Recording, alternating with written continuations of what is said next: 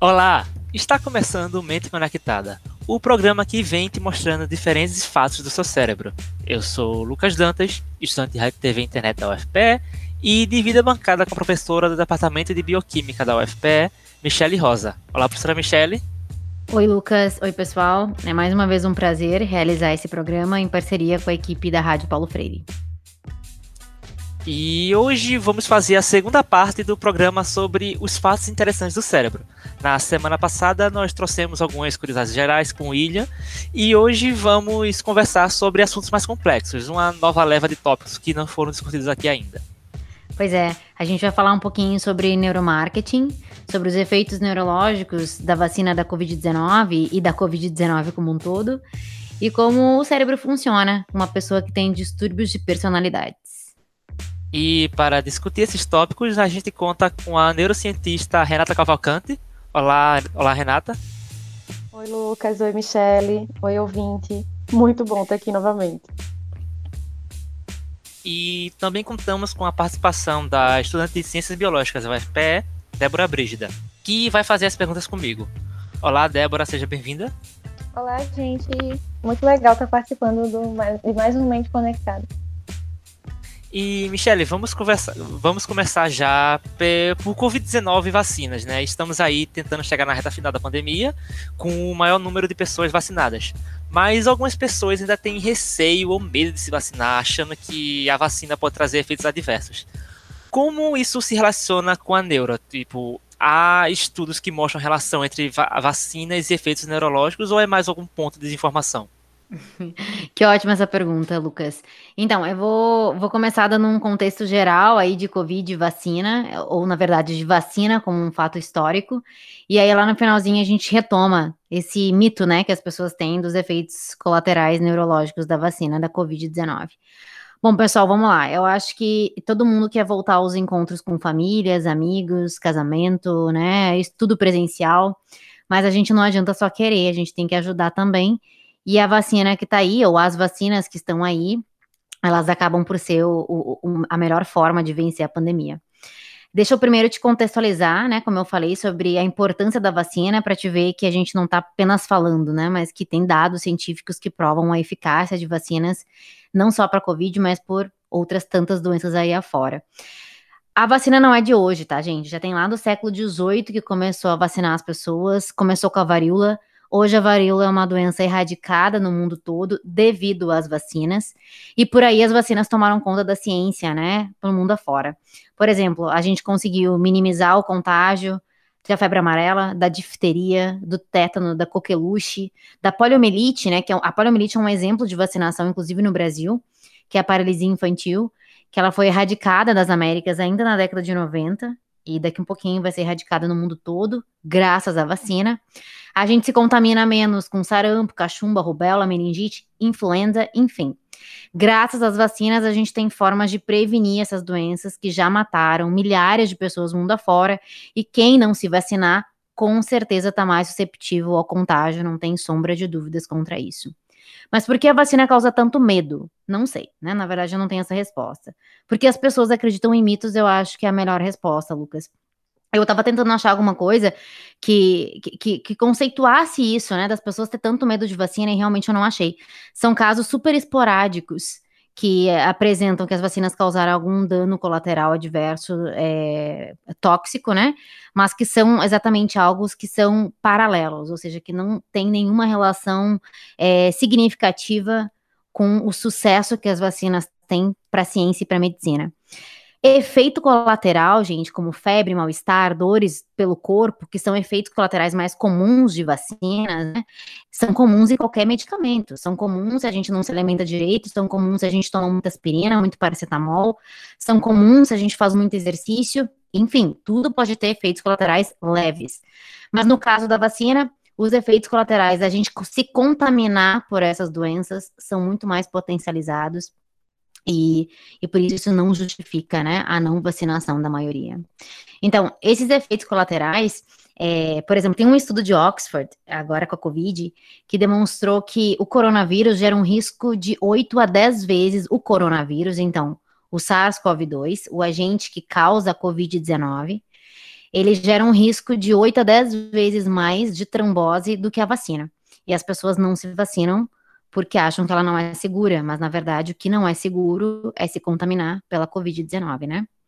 As vacinas que estão aí para Covid, todas, sem exceção, passaram por vários testes, né, de estudos é, desenvolvidos por instituições de prestígio e autorizadas por órgãos competentes. E por mais que a produção tenha ocorrido de forma mais acelerada, a, porque a gente tem uma pandemia em andamento, vocês já sabem disso, elas passaram por todas as fases, testes de produção, que é preconizado e que precisa ter. Então, essa rapidez que as vacinas surgem para a Covid-19, não enxergam isso como um, um olhado, né? Na verdade, isso é muito bom, porque isso agora está impulsionando outras pesquisas para o câncer, para o HIV, que a gente tenta, através das vacinas, achar uma solução para eles. O que a gente vem tentando achar para a Covid-19, se todo mundo colaborar. Sobre os efeitos colaterais neurológicos, Lucas, é, o que vem sendo mostrado é que raramente as vacinas podem apresentar febre, mialgia, cefaleia, linfadenomegalia e é, inflamação local no cérebro também. Só que esses efeitos são temporários, não ocorrem com a maioria, como eu falei, são raros. Então, não há um efeito colateral neurológico comprovado, justificado, que, que aconselham a não vacinação. Muito pelo contrário, o que se vem aí são vacinas diferentes, que têm um propósito único, que é diminuir o contágio da Covid-19, diminuir as hospitalizações pelo SARS-CoV-2, e aí, né, acabar com essa pandemia que ninguém mais aguenta. Foi até interessante Lucas vir com essa dúvida, né, professora, porque é, a gente vê que a vacina não causa nada, assim, nenhum dano neurológico, né, como as pessoas costumam pensar, mas a, a Covid-19 pode causar, né? Por causa das faltas de oxigênio, né? Alguns estudos são recentes, mas é, eu tinha visto que pode causar perda de memória recente, falta de concentração e outras coisas, né? A, a Covid-19, né? A doença. E justamente, né? Por essa questão de, da falta de oxigênio, né? Hipóxia, pode prejudicar o cérebro aí. Então, se a preocupação é não ter danos no cérebro, eu acho que é muito mais mais fundado, né, você se vacinar para se proteger, né? Não só o cérebro quanto, né, o corpo todo. E aí, já puxando a minha dúvida, é que existe muito medo, né, das reações adversas e muita, muita desinformação. É por isso que tanta gente é, deixa de tomar, né, a vacina. E é uma pena, né, porque tem muita fake news, muita, muita mentira realmente, né, na internet. E, Michelle, você falou que muita gente acredita em mito, né? Falou de mito. E quais os mitos mais mencionados sobre a vacina da Covid-19? É bem legal, Débora. E eu gostei da tua introdução porque faz todo sentido, né? Então, a Covid-19 já mostra vários efeitos neurológicos a curto, médio e longo prazo. Inclusive, a gente fez um, uma mente conectada sobre isso um tempinho atrás. É, e que esses efeitos, sim, são comprovados, né? Pela presença do vírus no corpo da gente a vacina, a gente não tem vírus no corpo da gente quando a gente toma vacina, tá? O, o, é, é uma parte inativada dele ou sintetizada em laboratório, seu material genético, que é para induzir o nosso sistema imunológico. Então, não é o vírus que a gente coloca no corpo, a chance de gerar doença é, é praticamente nula. Então, não se preocupem muito com isso, se preocupem com a, a, a tendência, o objetivo da vacina, que é justamente minimizar a hospitalização fazer com que se tu pegar a Covid-19 seja uma infecção leve e que não fique aí, né, atordoando o sistema de saúde local e, e nacional. E os efeitos neurológicos, né, para quem tem contaminação pela Covid-19, desde uma simples cefaleia que dura a longo prazo, até perda do olfato e paladar, que pode ser por um tempo prolongado, fora os cognitivos e emocionais que a gente está vendo aí, tanto pela presença do vírus quanto pelo isolamento social por ele mesmo. Mas vamos lá, né? Alguns mitos, Débora, que eu acho bem interessante isso. Porque, assim, as pessoas acreditam muita coisa que ouvem uma vez, é, viram reboliço aí, né, nas redes sociais. As pessoas não procuram fundamentar aquela informação e acabam acreditando. Então, um dos maiores. Uh, até a gente já conversou sobre isso também aqui, mas um dos maiores mitos que tem por aí é que a vacina causa autismo. Pessoal, não é verdade, tá? As vacinas não causam autismo, isso é mito. Foi Teve um estudo lá em 98 que foi publicado, e aí o autor desse estudo ele relacionava a vacina contra o sarampo, cachumba, cachumba e rubéola com o autismo. Isso criou um reboliço, né, no mundo e por redes sociais afora aí, mais além, e as pessoas acabam é, se recusar a tomar vacina ou vacinar os seus filhos com medo das consequências. No entanto, esse estudo ele foi criticado pela comunidade científica em relação aos aspectos metodológicos, a, foi retirado da revista, inclusive, e, obviamente, outros estudos vieram depois e comprovaram que a vacina não tem relação com o autismo. Então, isso aí foi um mito que se lançou, e aí as pessoas deixam de se vacinar porque não investigaram, né, a origem e se esse mito é verdadeiro ou falso. Outro mito interessante é que as vacinas contêm mercúrio e isso prejudica o desenvolvimento cerebral, né? Também é mito. Bom, o composto que tem da vacina é um composto derivado de mercúrio, que ele é utilizado para conservar algumas vacinas, né? E esse é chamado de timerosol. Só que esse composto ele foi relacionado com danos neurológicos em alguns estudos, e inclusive o autismo. Só que aí outros estudos vieram depois desse e observaram que esse composto neurotóxico derivado do mercúrio não é esse timerosol que tem nas vacinas, e sim o metilmercúrio. E aí esse esse composto derivado do mercúrio que tem na vacina demonstrou que não tem nenhum comprometimento cerebral e não tem nenhuma relação com falta de desenvolvimento, né, neurológico. Então, também é mito, o mercúrio das vacinas não causa, não prejudica o desenvolvimento encefálico. Outro mito é sobre o alumínio. As pessoas ainda acreditam, né? Tem vários vídeos na internet, inclusive eu já recebi comentários, uh, opiniões sobre esses vídeos de, de, de, vários grupos de pessoas e vários grupos sociais, é, perguntando sobre o efeito neurológico que o alumínio presente nas vacinas pode ter e que impacta o desenvolvimento neurológico. Isso é mito, tá? há uma grande confusão e muita desinformação em relação aos perigos do alumínio nas vacinas. O hidróxido de alumínio que tem na vacina, ele é utilizado é, em algumas vacinas como adjuvante terapêutico e não são utilizados em todas as vacinas. E esse adjuvante terapêutico serve para impulsionar, para melhorar o teu sistema imune, tá? Só que a concentração que é usada em vacina, ela não tem relação com o desenvolvimento neurológico comprometido. O alumínio, por uma exposição crônica, por grande parte da tua vida, sim. Esse tem relação com alteração no desenvolvimento, com até doença de Alzheimer, por exemplo.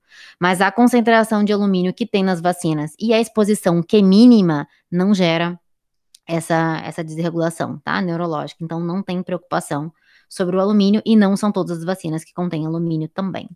E é mito, tá? Por último aqui, é mito que se imunizar por meio da doença é, é melhor do que pela vacina. Mito, mito, mito. Covid-19 causa sequelas, a vacina não causa sequelas. E, e agora vamos para a segunda parte do programa, é, Renata. Eu quero falar sobre neuromarketing.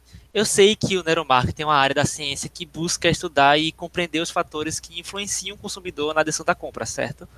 Mas como isso é estudado? Quais os fatores neurológicos que trabalham o nosso cérebro na hora de escolher um produto? Acho muito curioso como esses fatores podem influenciar nossas escolhas.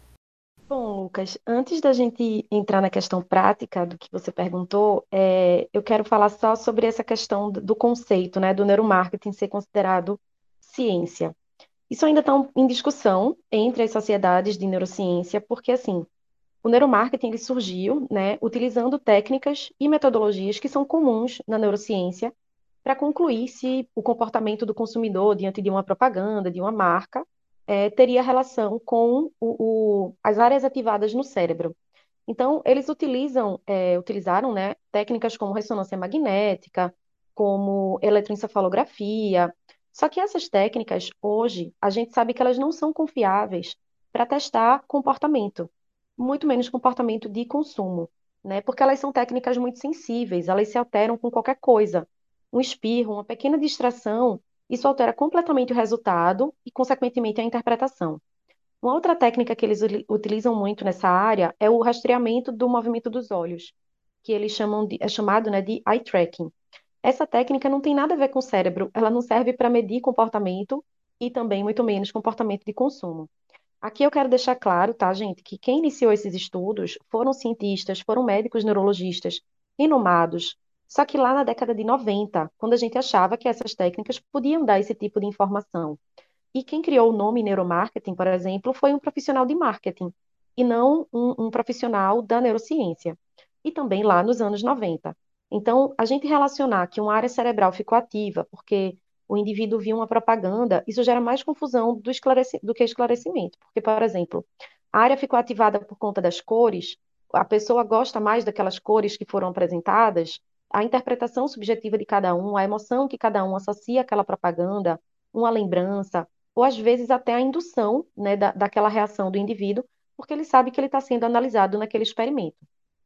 Então, dito isso, eu quero ressaltar que existe sim comportamento de consumidor, comportamento da tomada de decisão de compra, e hoje a gente tem técnicas mais sofisticadas que, apesar de ainda não terem trazido para a gente respostas mais objetivas sobre esse comportamento, certamente no futuro, no futuro vão trazer é, algumas, algumas questões mais práticas, porque existem pesquisadores, tanto do marketing quanto da neurociência, muito competentes que estão dedicados a esse assunto com o rigor científico que ele merece. Mas e na prática, né? Então, o que, que acontece no nosso cérebro nesse momento da tomada de decisão como consumidor?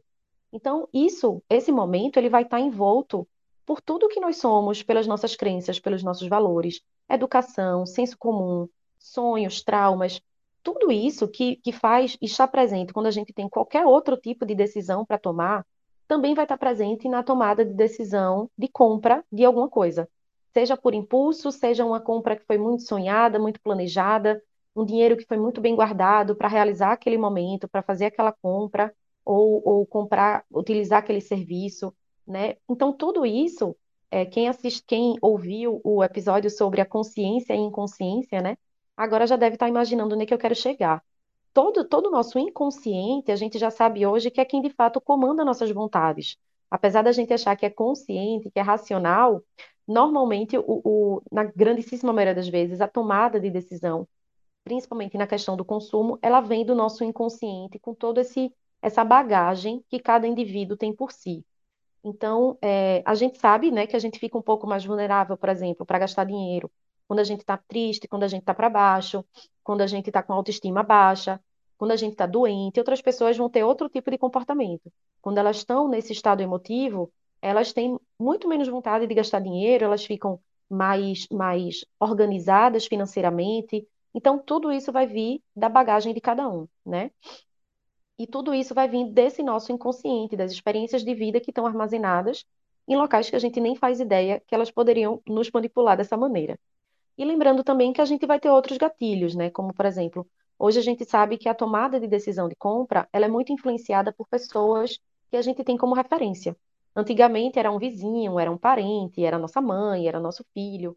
Hoje em dia, né, com o nosso mundo digital aí, a gente tem os blogueiros e influenciadores que fundaram literalmente uma nova profissão, onde milhares de pessoas compram coisas apenas porque uma celebridade estava usando, porque ela fez um vídeo de cinco segundos segurando aquele produto, ou só tirou uma foto. Ela pode nunca ter usado aquilo, mas ela simplesmente segurar aquele produto ou dizer que ela vai conhecer aquele serviço, qualquer coisa desse tipo, isso já é extremamente importante para influenciar outras pessoas a irem lá e fazer a mesma coisa, conhecer aquele serviço, comprar aquele produto, muitas vezes que a gente nem precisava, né?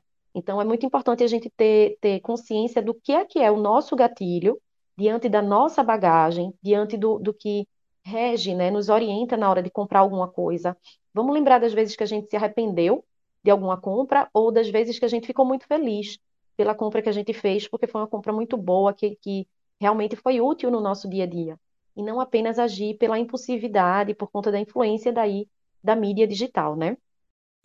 Então, estamos chegando agora na terceira parte do programa, né? O, então, Michele, aqui o objetivo é entender o cérebro de pessoas com distúrbios de personalidade. Mas, primeiro, o que são esses distúrbios? Você pode citar algum exemplo, por favor? Isso, é... Só para contextualizar o pessoal, aí a gente dividiu o programa hoje, já que a gente deixou de comentar alguns temas importantes até agora no Mente Conectada, numa miscelânea de tópicos, né? E aí o último agora, então, a gente vai falar um pouquinho sobre transtornos de personalidade, que eu acho que é um tema que eu poderia ficar falando até amanhã, mas a gente não tem quase nem tempo de programa mais.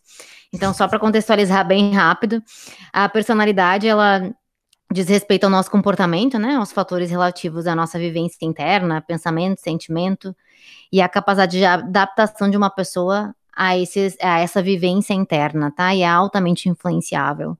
E esses distúrbios de personalidade referente ao que a gente pensa, ao que a gente sente, é, geralmente começam na, na, adolescência e na fase adulta e dificilmente na, na, infância, mas a gente pode observar alguns distúrbios de personalidades ao longo da vida das pessoas.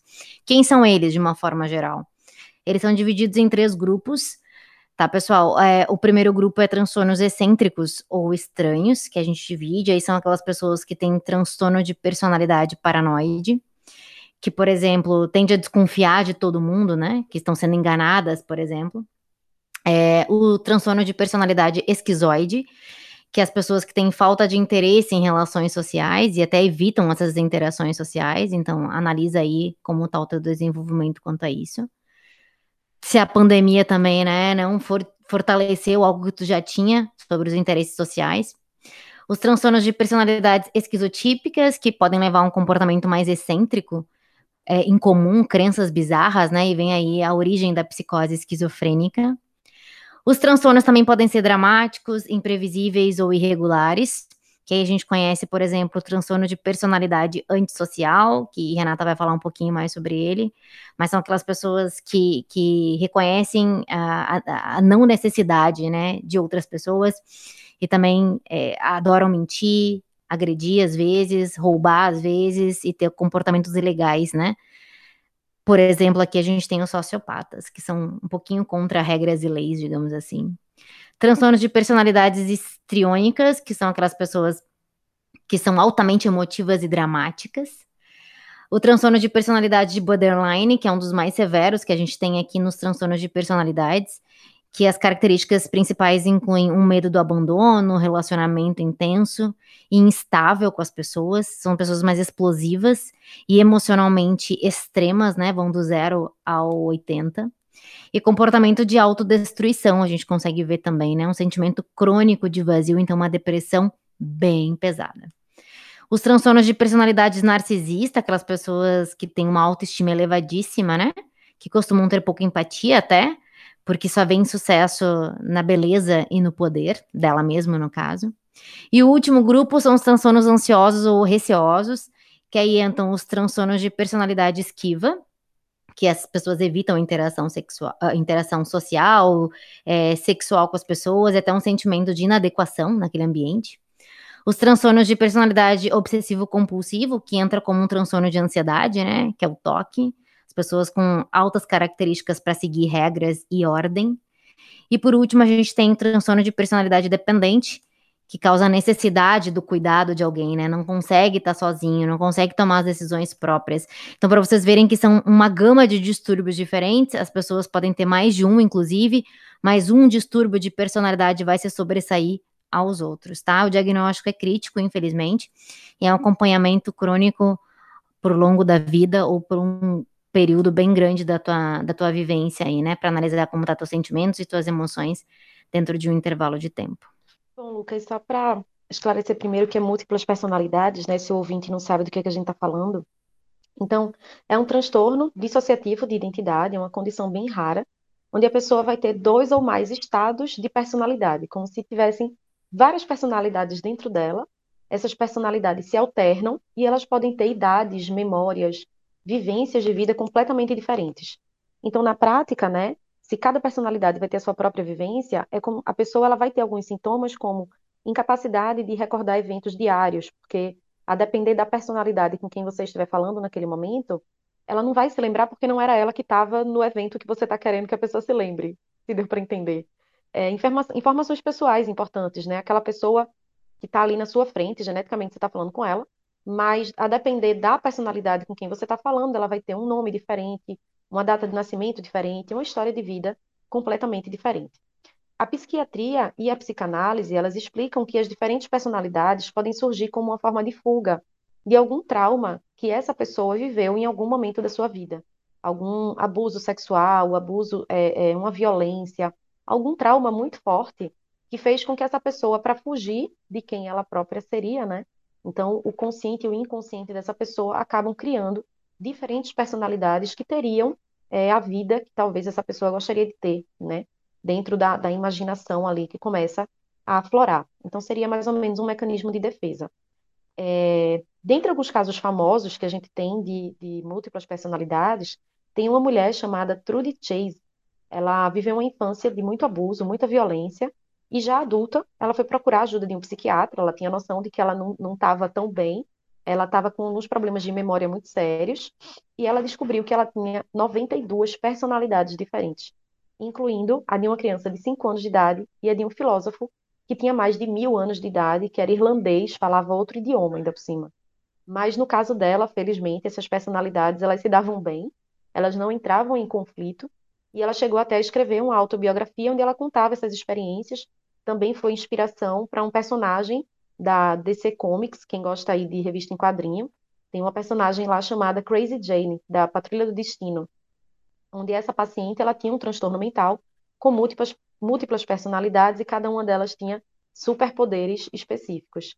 E quem tiver curiosidade também tem um filme chamado Fragmentado, onde o personagem ele tem múltiplas personalidades, que nesse caso já dou um spoiler que elas não se dão tão bem, e é possível a gente entender um pouco o que é que leva, né, esse paciente a desenvolver esse, esse transtorno e como é que essas as características de cada personalidade dessa consegue viver, co coabitar, né, a mesma pessoa de acordo com o trauma que ele viveu na infância dele.